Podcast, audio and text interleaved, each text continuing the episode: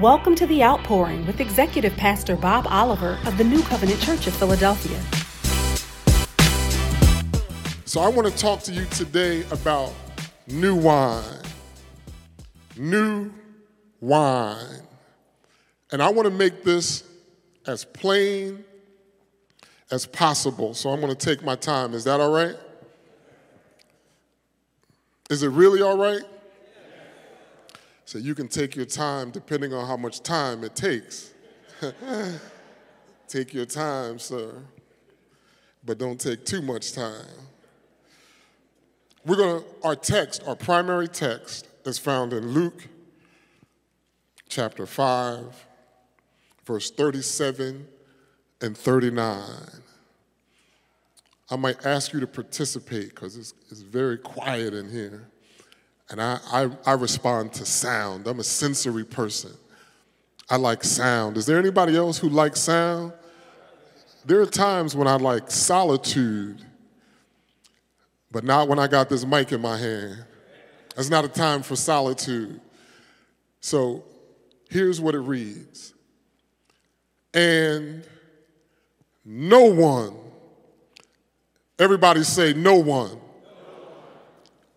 puts new wine into old wineskins.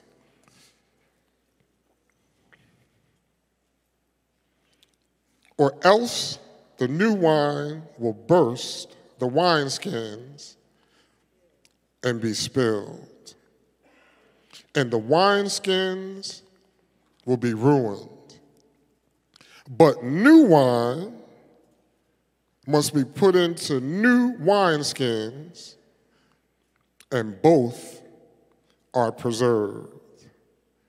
And no one, he said it twice. Everybody say, no one. No.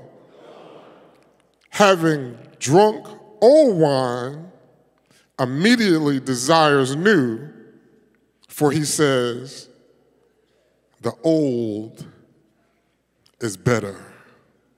The old is better. What I love about Jesus is that he knows how to speak to us in a language we understand. And culturally, the people he was speaking to at this time understand wine and how it was contained. Can you put the picture up? We're going to break down a few things there, but I want to. This is what a wineskin looks like.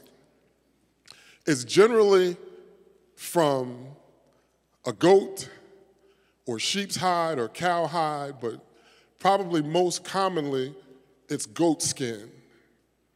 And when you put fermented fluid or liquid inside of it, it has an effect because this comes from a living organism. It's, it expands.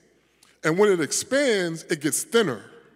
It's concentrated but when you put new wine inside of an old wineskin that has already been stretched and that is already thin, it can't hold, it can't contain what's put in it.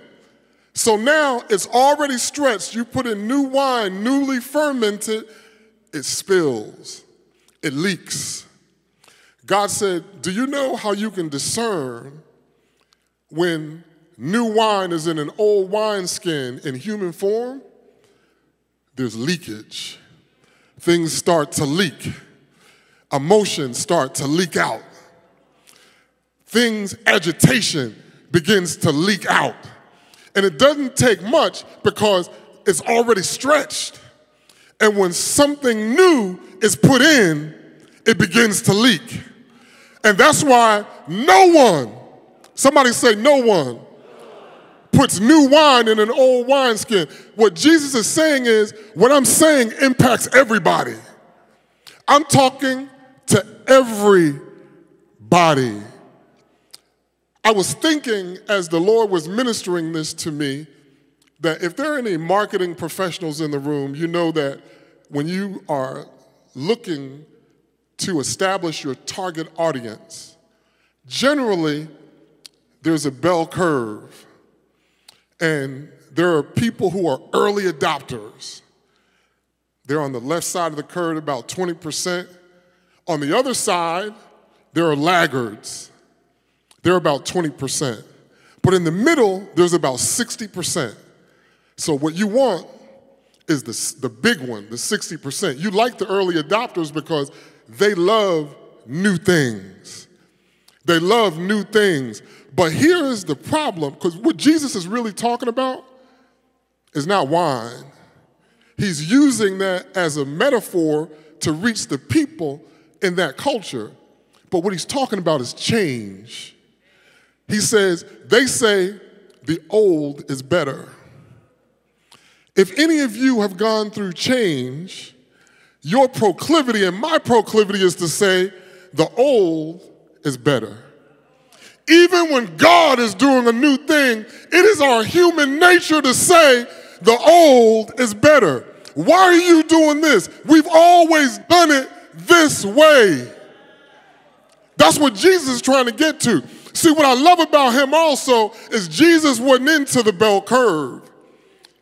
When he says no one, when I say to one, I say to all. On the, on the early adopters, he had the zealots. They had zeal. They're looking for a new thing. They're looking for the Messiah to come and overturn. On the other end, you have Pharisees who, if you don't go by our rules, you can't know God. And in the middle, you have the centrist who are looking for truth. Jesus said, I want all of y'all because no one would do this. You know better than doing this, but still, when you taste the new wine, it's new wine you're tasting, but you say the old is better. Anyone who knows anything about wine, and I'm not going to ask you to expose yourself, you know that aged wine is better. Jesus knows that too because it's more fermented. You, you, it's more expensive. The aged stuff is the good stuff. But Jesus is trying to make a point about change. And he's trying to get them to see that he came to do a new thing. And I know there's some of you who can't receive me because you say the old is better. But you don't even know that the old is talking about me. I've come to do a new thing. I've come to establish what the old talked about is here right in front of you. And sometimes we can miss God because we say the old is better and he's trying to do a new thing. Can I make it a little more plain? See, a new thing is only new when it's new. Come on. A new thing is only new when it's new because when it ages, it becomes what? What was new in 1990 is old in 2023. And depending on how long you've lived, you say 1990 wasn't that long ago. But come on. Is there anybody who's with me? But still, those things are old. New requires renewal. That's why it's renew. Make new over again. Renew. And the way God does it in the believer is, is in Romans 12 and 2. He says, Do not conform to this world, but be transformed by the renewing of your mind. When my mind is made new, then I can receive new wine. But if I'm saying the old is better, my mind is not new, I can't receive it because if it, if, if, if it goes in this container, it spills out and both are ruined. But if I'm renewed and I can receive it, both are preserved. Beloved, God told me to tell you, you are the salt of the earth. And salt is a preservative. The only way you're going to be preserved is you've got to be renewed so you can receive the new. Change is uncomfortable. It's uncomfortable. Nobody likes it. Nobody embraces it. Even early adopters, what they love is the bright, shiny object of the new thing. because they, they adopt that, and then when the next new thing comes, what do they do? So marketers don't like them because you can't keep them. It is less expensive to retain an old customer than it is to acquire a new customer. And if you are an early adopter, you're willing to pay a premium. So the price you pay is high. And then what was new becomes old. And so you know what the cycle is? You now have to pay a high price again for the next new thing. God said there are some people going through life paying, paying a price that's too high. You don't have to pay that price if you would just be renewed in the spirit of your mind. I can put new things in you. But the container has to change in order for you to receive it. Because if you receive this new thing I have for you, there's going to be spillage. There's a leak in this old building. I got to move to another home. Some of y'all know that. Some of y'all know it. The young people say, What in the world is he talking about? I'm going to talk to you in a minute too. But it is important for us to understand what Jesus is really saying. He's talking about change. And the things, there's nothing that stays new because nothing stays the same. There's only one thing in life, one thing in this life that is unchangeable Jesus Christ, the same today, yesterday, and forever. He's the unchanging changer. He changes things, but he never changes. That's why you can trust him. You can depend on him. That's why I don't preach against stuff. I preach Jesus Christ and him crucified because you can depend on him. He's not going anywhere. What he says is true. You can count on him. He'll never leave you. He'll never forsake you. He will not change. Culture changes. The world changes. People change. My body is reminding me, you're changing. You're changing. I have less breath than I used to have. I still breathe at the same rate, but for some reason, I'm oxygen deprived. Where's my oxygen? I think the volume of my body is probably more than it was. I need to sit down because I'm talking about myself. Some of y'all saying, you just need a rest, you need a break. No, I'm doing this for effect. but there was less volume, less body mass when I was 20. But I had more oxygen, Deshaun. I have more mass, more scale. I like to think of it as lean muscle mass. But if you look at me, you see, you can think what you want. That's not what it is. Thinking doesn't make it so.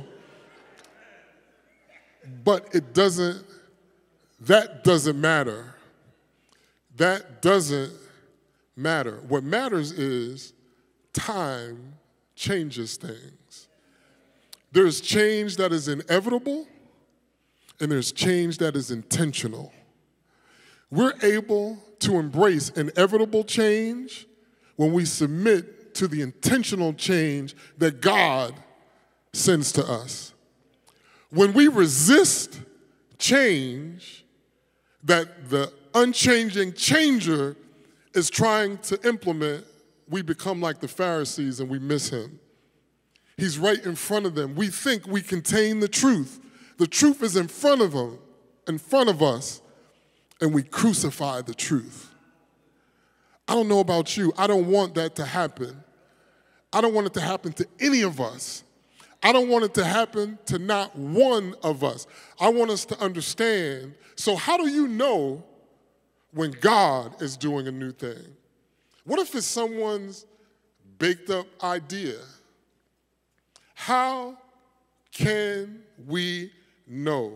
What helps us to discern that this is God?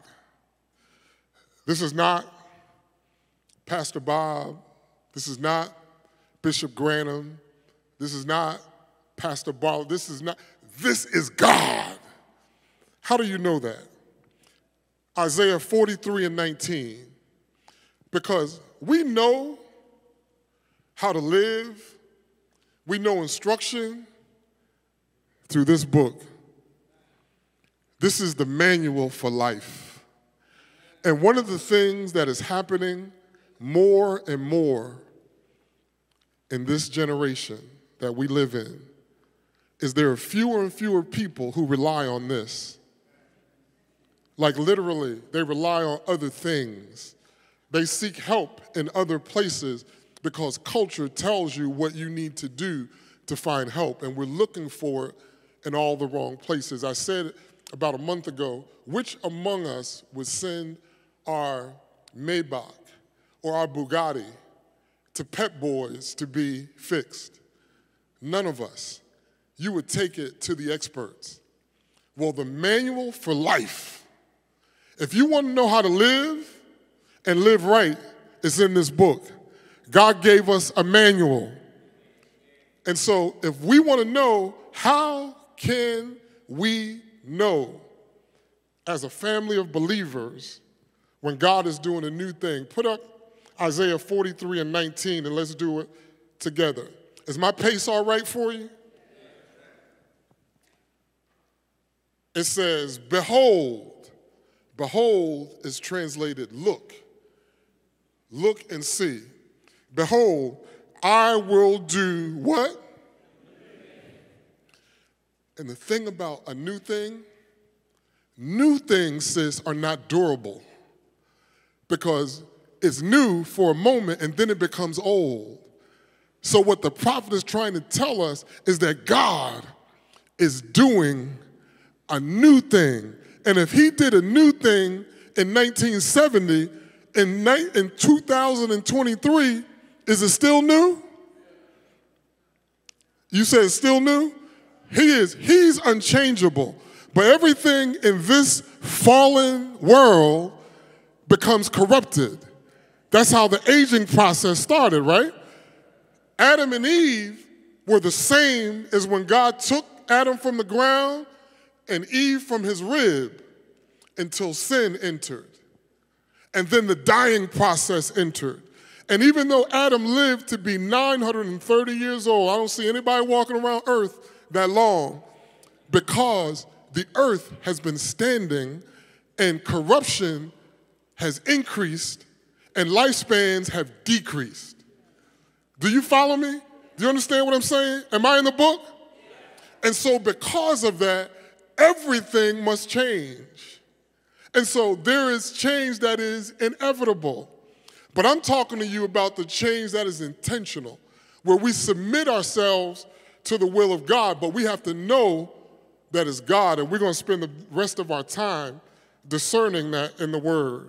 Behold, I will do a new thing. Now it shall spring forth. Here's a question Shall you not know it? If I do a new thing, it's going to spring forth and shall you not know it? I'm talking to every believer in the room. When God is doing something new, shall you not know it? How will I know? He gives us, the prophet gives us a little insight. He says, I will even make a road in the wilderness and rivers in the desert. Rivers don't belong in the desert. Road, he said, I'll make a road. I'm not talking about having masons go out, brick masons, and lay it. I'm not talking about blacktop. He's saying, what he's really saying, Rita, is you know it's God when what happens, only God can do it. Only God can do it. And there are some things that we don't even see as miraculous. Only Jesus can save. There's nobody else that can save. Only Jesus can save. He said, that's a new thing. Every time he does that, because the Bible is clear, if anyone is in Christ, they are a new create. He just made something new. Are you with me? And all things are passed away. And behold, all things become new. And see, the fact that all things become new lets you know it's a continuous process. That's why sanctification, separation is a process. Because once he saves me, I'm now with him, I change, but there's some stuff that still needs to fall off.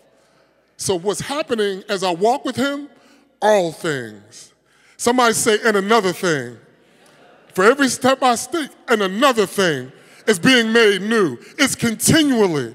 It's continually, even though I met him over 35 years ago, every time I walk with him, and another thing is falling away. Renewal is a process. He's still making it new. He's not a one and done God. He's not a one and done God. So you know it's God when what happens, only God can do it. Have you ever received the word that God has confirmed and you know this is not coincidence? This is not happenstance. This is not circumstance. That's God. That's the evidence that God has done it. We know, Xavier, it's a new thing when something that is done only God can do. Only God can do. There was a time, I'm going to talk about change, and I want to use the church as an analogy, just as Jesus used new wine. There are things, I was having a conversation with, uh, with Gabby, who's a PhD student, and she was talking to me about something, and it was an interesting conversation because she's doing a research paper and she has to focus on the origin of things. And it was a fascinating conversation intellectually, the origin of things. There are some things that we do as a practice that don't originate from here. And if you are born into a church and the things and the practices that you do, they just seem right because you do them. So it's important to know the origin of things. It's good for knowledge, but that only takes you so far. So far. Because it's intellectual. There was a time, and I'm not going to go too far back in history, but I want to make this point plain. In the 60s and 70s, there was a movement in the church it was called the Jesus movement. And it was, it was a generation who was into free love, drugs. Their motto was drug, sex, and rock and roll. And when they encountered the living Christ, they realized I don't have what it takes to do what God is calling me to do. They were genuine. They were they were Woodstock types. They were dashiki, wild, didn't bathe. They were a mess. But when they met Jesus, they recognized their mess. And they say, You're able to get me out of my mess. But now, how am I going to witness to others? How am I going to take this message to others? And what that generation did is they solely relied on the Spirit of God, the Holy Ghost. They didn't go to school, they weren't equipped. They were like the apostles who the Pharisees saw as ignorant and unlearned men, but they took note that they had been with Jesus. They said, These guys don't know letters. They haven't been to Alexandria like Paul. We're going to talk about that in a minute in the text, but they've been with Jesus. That's what qualified them. And the church exploded. The church exploded. It lasted for about 30 years. 30 years. 30 years. Jesus came into ministry at age 30. There's something prophetic about the Jesus movement. I hope the next 30 years there's going to be a move of God. Somebody said, God do a new thing. So then what happened in the 90s was the birth of megachurches. It was on the winds of the Jesus church.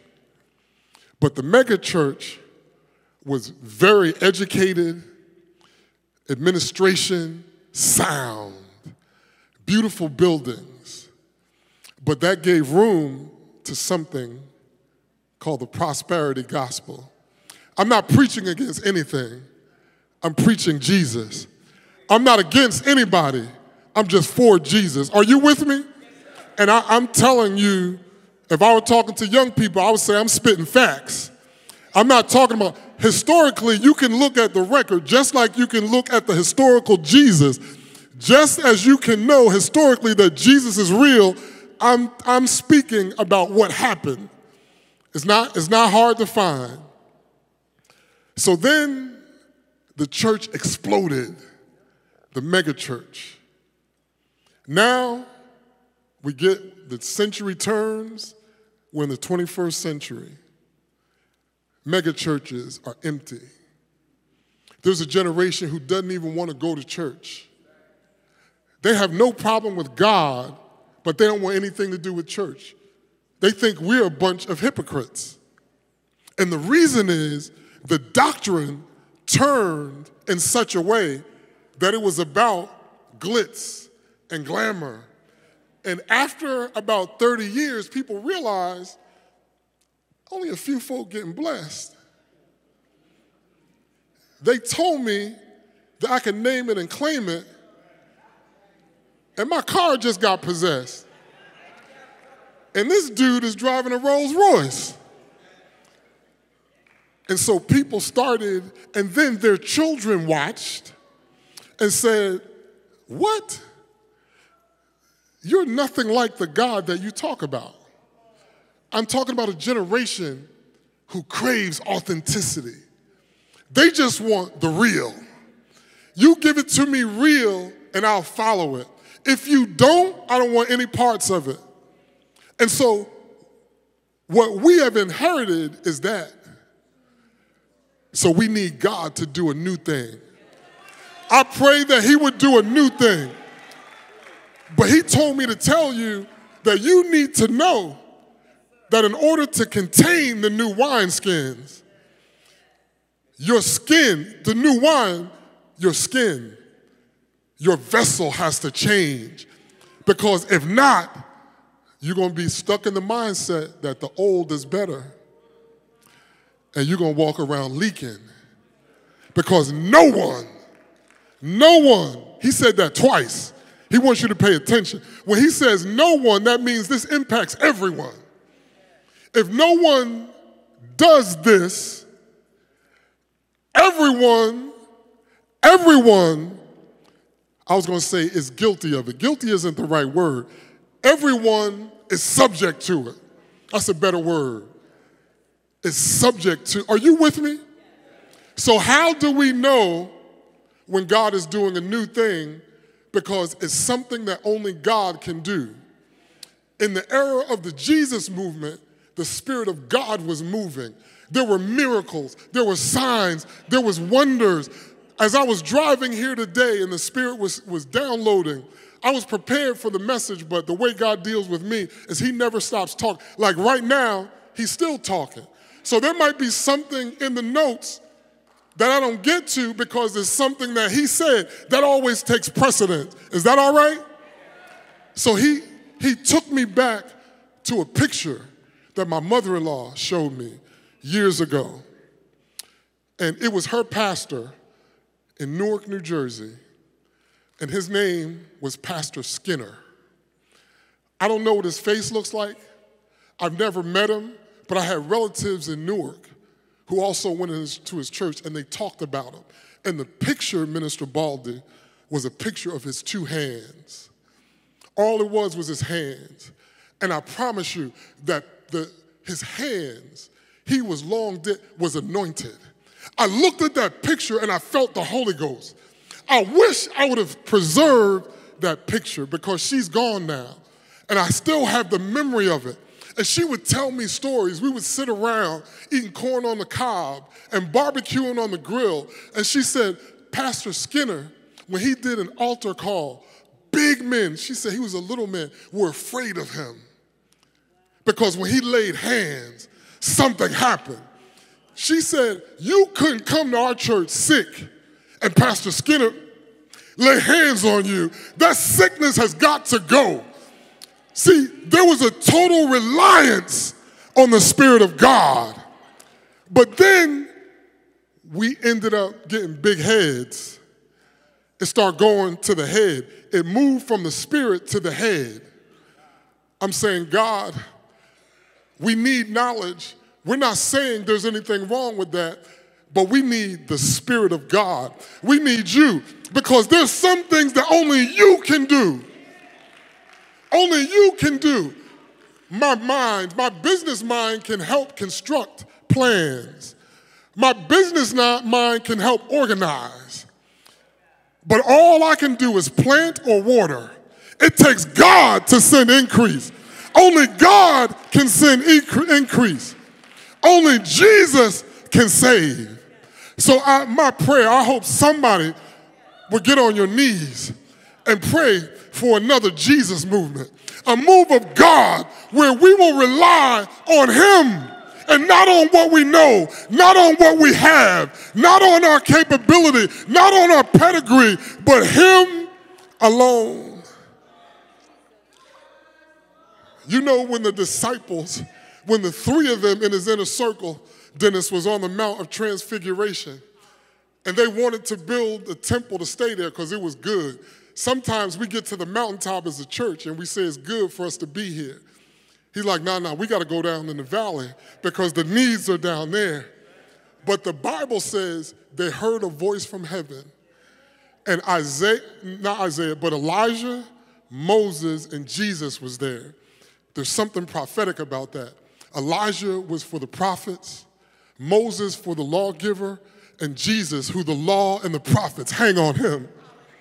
So when they turned around, the Bible is clear, it says, and they saw Jesus only.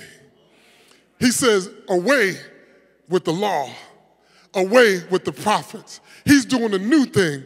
And he brought in the apostolic ministry. And that's why, chronologically in time, the prophets Old Testament, they came before the apostles. But when you read Ephesians, the apostles are before the prophets. Because when he does a new thing, he rearranges things. God, we want you to rearrange some things. Do a new thing. Somebody say, new wine. New wine. I know in the natural, the old is better, but we're not talking about the natural. We're talking about spiritual things. Are you getting this? Are you really getting it? So let's go to, here's one of my go to verses that I want to share with you. When I'm confronted with change that I don't like, if we're honest, there's some things, the reason you resist the change, because you don't like it, it's going to disrupt something in your life and you just don't want to do it. Am I the only one in here? So here's how I've learned to be steady and not to leak, not to let anything leak out. You're not going to see me leaking. Come on, tell your labor, you won't catch me leaking because I can hold new wine.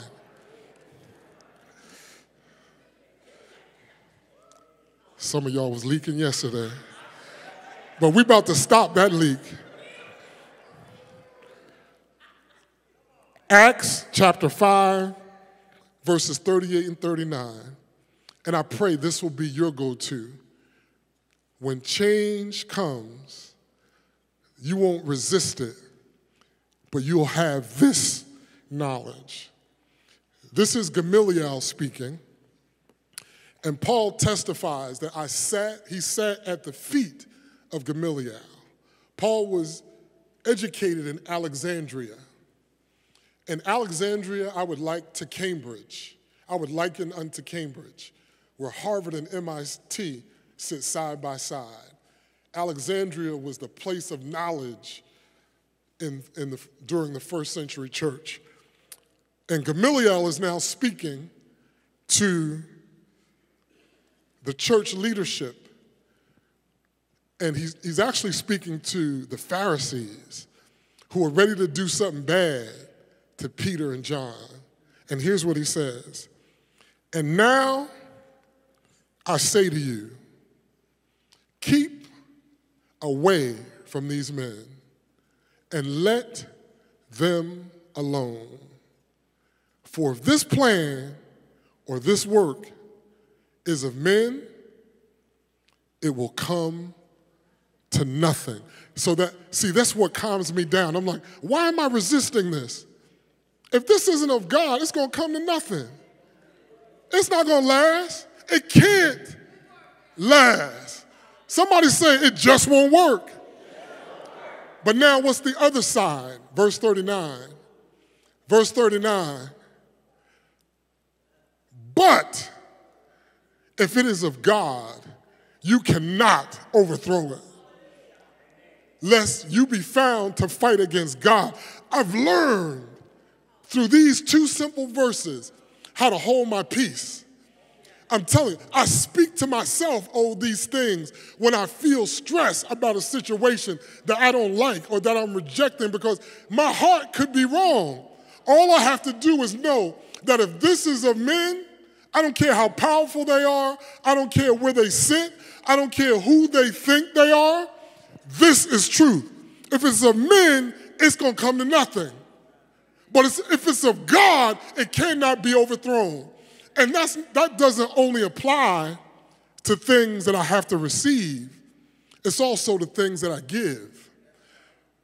If I provide direction in any setting, in the church or outside of the church, and I know it's the inspiration of the Holy Ghost, I can rest.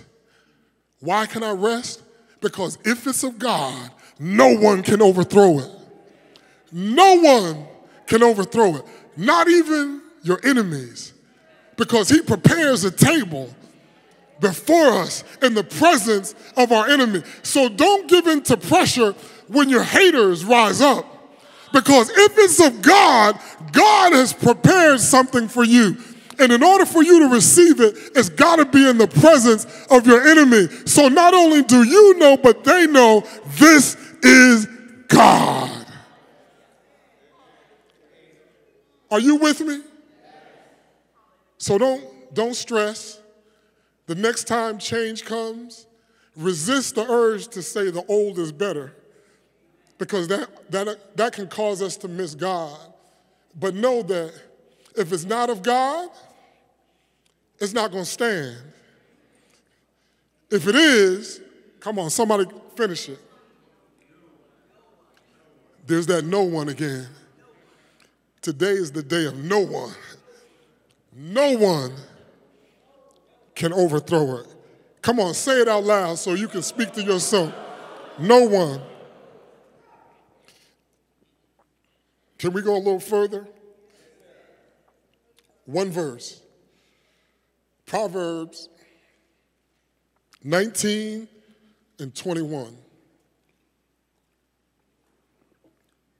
What the Lord is doing now is teaching us to embrace change and not resisting it. Because if it's somebody's idea, it's not going to stand. Just wait, it's going to change. But if it's of God, you can't overthrow it. This is a complementary verse.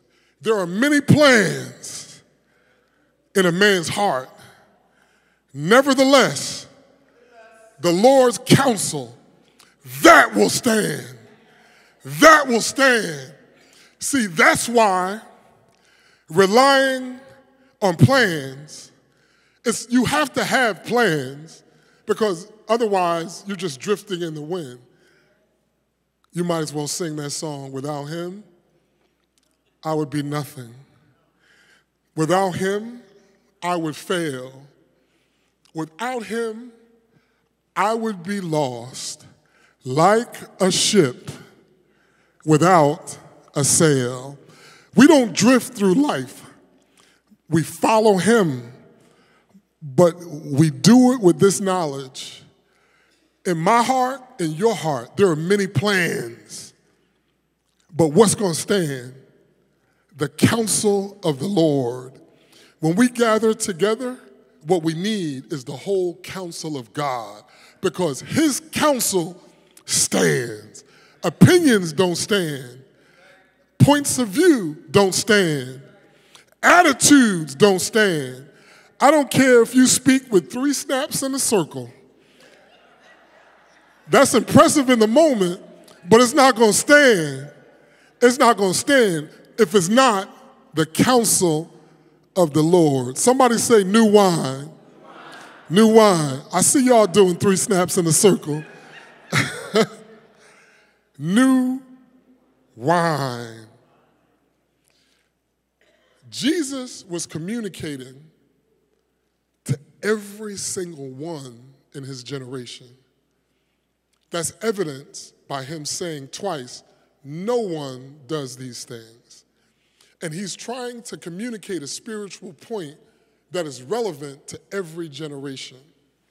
One of the greatest challenges I see with this generation is communicating the truth of the gospel without compromise in a way that speaks to every generation and every heart so that no one is left out. Now, that's something that only God can do. I want to give you an example. Call it Exhibit A. There's a man that I spoke about about a year ago. His name is Robert Smithdas. Robert Smithdas. Smith, S M I S, S M I T H D A S. You can put him in your browser. He was a he was de- he was born deaf blind, and mute. He couldn't talk, he couldn't see, he couldn't hear. Here's the question What is language to Robert Smithdas? It doesn't exist, right? How could language exist to someone who's deaf, blind, and mute? You can't communicate with him, he can't communicate with you. It's like Helen Keller, who was so frustrated because I can't communicate. So she would do it with her emotions. He became a poet. I think I showed a video about a year ago of him going to church. Why do you go to church? You can't hear, you can't see. And he told Barbara Walters, is when I sit in the pews, I feel the vibration of the organ and I know my God is making sweet melody. But here's the thing I want to read one of his poems.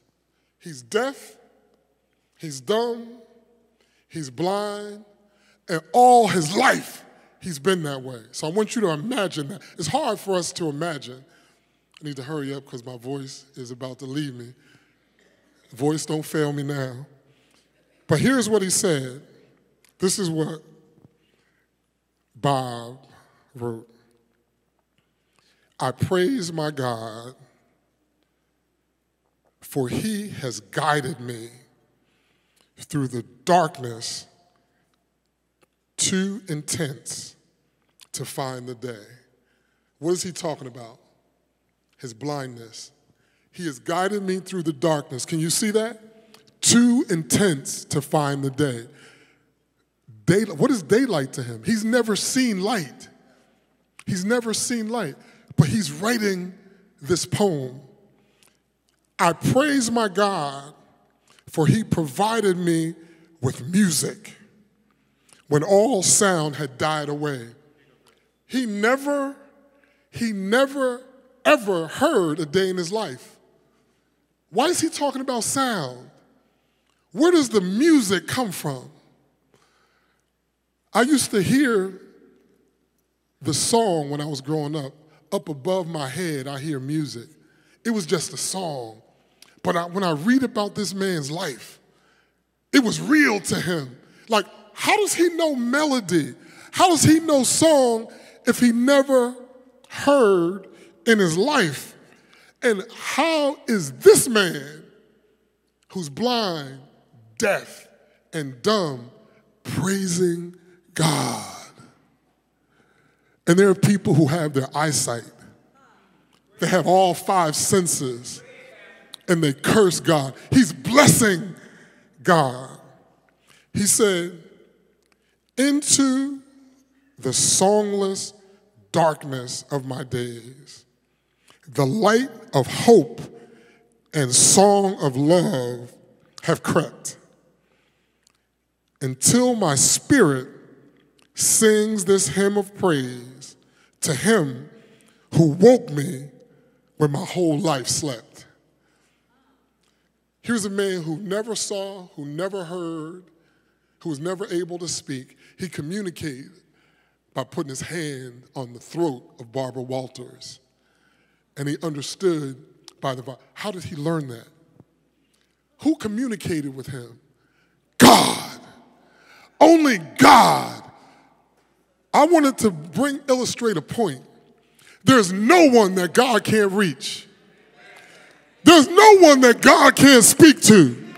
If God can speak to a deaf, dumb, and blind man and have him praising his works, surely he can speak to a drug addict. He can speak to a prostitute. He can speak to a murderer. There's no one he can't reach. As his ambassador, I want to be like him. I want to be able to reach everybody. I want to understand the generation that I know not. I want to be able to speak in such a way that generations that are yet unborn will hear something that I said and be blessed. Do you know that as believers, we have that power? We have the power to do that. But while we are here, we want to declare our generation to those who have written the church off as a bunch of hypocrites. We want to show by our life that that's not true, that Jesus is real. People know he's real when he sees them in you. People are to ask you, what is it about you? There's something about you that's different. I want that. God do a new thing so it's evident to those who are unreachable, who are untouchable, who view themselves as unlovable. This man talked about the love of God reaching down into his songless darkness, meaning I can't hear. He says, he was quoted as saying this. How can you believe this? It just occurred to me. This is how you know only God can do this. I'm quoting a man who never talked. Just think about that. That's something only God can do. I just read poetry of a man who who's blind. He can't write without braille. Can you see the hand of God? Do you know that we serve a God that can do anything? Here's what he said American deaf, blind poet Robert Smithdas said, blindness takes you away from scenes, but deafness takes you away from people. Blindness takes you away from scenes, but deafness takes you away from people. When I listen to this man who's no longer on the earth, who couldn't hear, but I can hear and I hear his word, and let everyone who has ears to hear hear what the Spirit is saying to the church. Our ability to hear brings us close to people. He said, hearing takes you away from people. Hearing, when you hear the hearts of others, it brings you closer. As a community, as a church community, when we hear the cries of the lost, it brings us closer. When we don't hear that, it takes us away from people. And we become like Pharisees, religious zealots who think they're the only ones who are right. There was a young man who approached Jesus one day and he called him good. And Jesus said, Why do you call me good? There's only one that's good. Now, Jesus was testing him while making a point. The test was Do you know who I am? You've heard about me.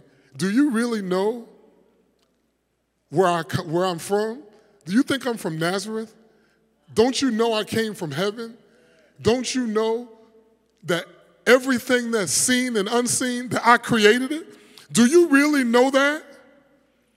And the young man didn't because when he, he was rich, right, the rich young ruler, and Jesus said, he said, What must I do to inherit eternal life?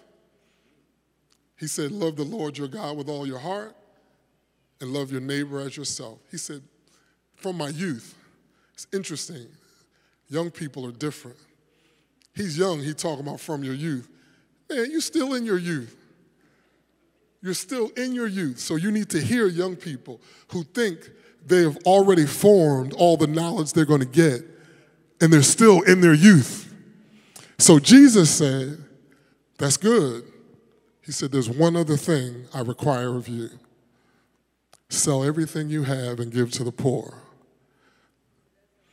The one who came as though he loved Jesus, he knew Jesus, he turned around and he walked away sad. He missed his moment because to him, the old was better. He said, I know what it's like to live rich. You asking me to give this up? I don't think God is worth that. Some people today in the 21st century, we're more sophisticated. We'll say, God wouldn't want me to give up that. It's God who gave it to me. Yeah, but have you heard? The Lord giveth and the Lord taketh away. oh, you didn't read that verse. Sacrifice. The point is, this young man loved him, called him rabbi until he was asked to sacrifice. I want to be the kind of person that is all in, that is sold out. God, whatever you require, I'm willing to do that. That's easier said than done. But even Jesus, how we doing? Do we have five more minutes? Y'all still with me? Are you with me? Even, I'm still talking about new, new wine. Even Jesus when faced with the pressure of dying and agonizing death was in the Garden of Gethsemane. It's the place of oil, where oil, oil, olives all around. An olive doesn't release its juice until it's crushed. You got to crush the olive to get the oil. All of us want oil, but none of us want to be crushed. Even Jesus said, Father, I know you can do anything. He said, if it's possible, take this cup away. But while he was yet speaking, he said, Nevertheless, not my will, but thine be done. He said, Father, I'm struggling right now because it's not I'm not worried about death. I'm worried about the process. It's going to be painful and agonizing. But if that's the way you want me to do it, I submit to your will. When a new thing comes, it's required that we submit to the will of God. I don't want to do this. I've had many things in my life that I didn't want to do, but God said, do it, and you have to get to a place of submission. Don't act like you wake up yielded, there's some stuff we don't like. There's some stuff we don't understand. You got to be real with that. And above all, be real with God because He already knows what's in your heart. You can talk to Him about it. Jesus prayed and talked to his father about it when the others went to sleep. He wanted them to pray with him for one hour, and they went to sleep. But his secret weapon was I submit to you. Father, I know you can do anything, but if this is the thing that you want me to do in order to usher in a new thing in the earth, then I'll do it. I'll do it. I'll do it. I, God is saying, God is saying, new covenant, we're in a season of new wine. And the one thing that's going to happen, whether or without me, whether without you, is it's going to be poured out. The question is can it be contained? Can it be contained? Because no one puts new wine in an old wineskin because it's going to be stretched. It's going to be stretched. And I'm not talking about overactivity. I'm not talking about hyper um, stimulation. I'm talking about something spiritual. And how do our containers change? We saw it in Romans 12 and 2 by the renewing of our minds. So let this be the day where we transition from the old is better to God do a new thing. Do a new thing. Do a new thing. Stand with me just for a moment. We're going to pray together. But I just want to say this. Thank you. I have, my wife and I have fostered seven children. And my in laws, at an advanced stage, fostered probably more than that, and we got to know all of them. We loved them, we babysitted them, and the pain of them leaving was never easy. And I thought, I don't want to do this. But God said, do it. And the seventh one became our son. And when we, we went through an 18 month process, and on the day he became an Oliver, a week or two later, the agency closed down that we were using, and we knew that was God. He was meant to be an Oliver and we tell him, You're like our other children. God chose you, and therefore we chose you. And we were intentional naming him David. The reason is David means beloved.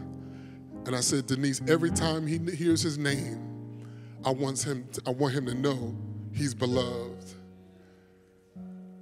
But what I learned in the process of watching those children come in and out is that they were they had become accustomed to abandonment, rejection, going from place to place that pe- for people who didn't really care about them, who only cared about whatever the stipend is. Honestly, I don't even know what it is. But I can tell you this their lives were impacted in such a way that even when they were in places that were abusive and not good for them, when it became home, they wanted to go back to that.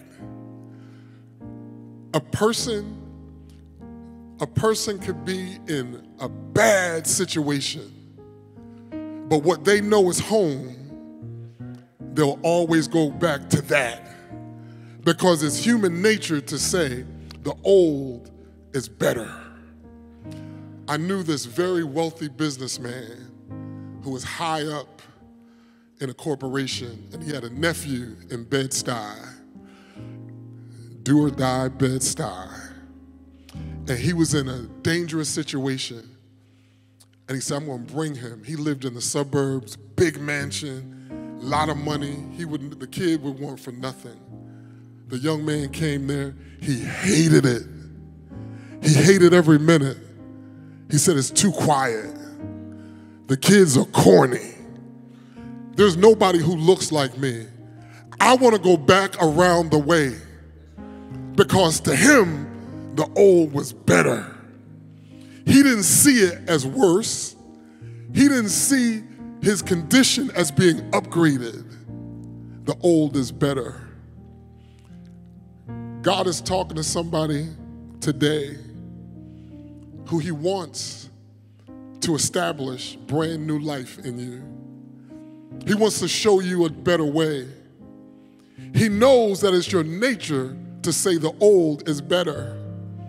He knows that you feel like you're giving up something. But he said, Don't go back to that. Child, I've got a more excellent way for you. If that's you and you feel God tugging on your heart, even if you've never met him and you don't know him and you sense something, I want you to come. I want you to come so that I can pray with you. Because the old is not better. He wants to do a new thing in you. This is your opportunity.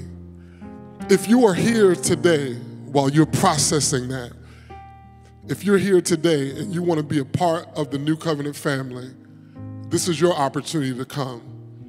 You may come now. The old is not better. Somebody say, The old is not better. God wants to do a new thing. Thank you for joining us in service today. We pray that this ministry has been a blessing to you and your family. To give your gift of love and help keep this ministry on the air, visit nccop.church/giving for all of the ways that you can donate to the ministry. Thank you so much for your generosity and God's blessings until we meet again.